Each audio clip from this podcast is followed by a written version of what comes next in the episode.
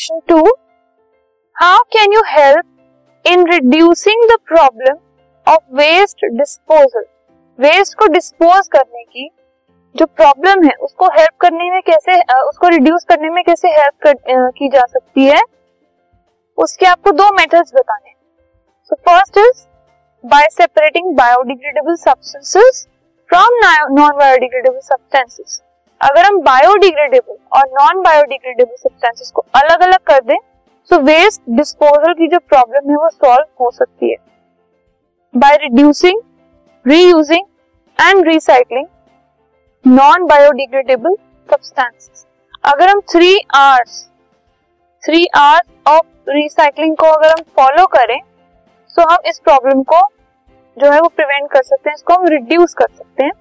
अगर हम रिड्यूस करें अपना यूज ऑफ दी रिसोर्सेज, जैसे फॉर एग्जांपल अगर हम वाटर रिसोर्सेज हैं, इलेक्ट्रिसिटी है, उनको अगर हम वेस्टेज से बचाएं और जो भी चीजें दोबारा यूज हो सकती है उनको हम रीयूज करें, जो चीजें रिसाइकिल हो सकती है उनको हम रिसाइकिल करके यूज करें, सो so, इससे भी जो वेस्ट डिस्पोजल की प्रॉब्लम है उसको हम कम कर सकते हैं।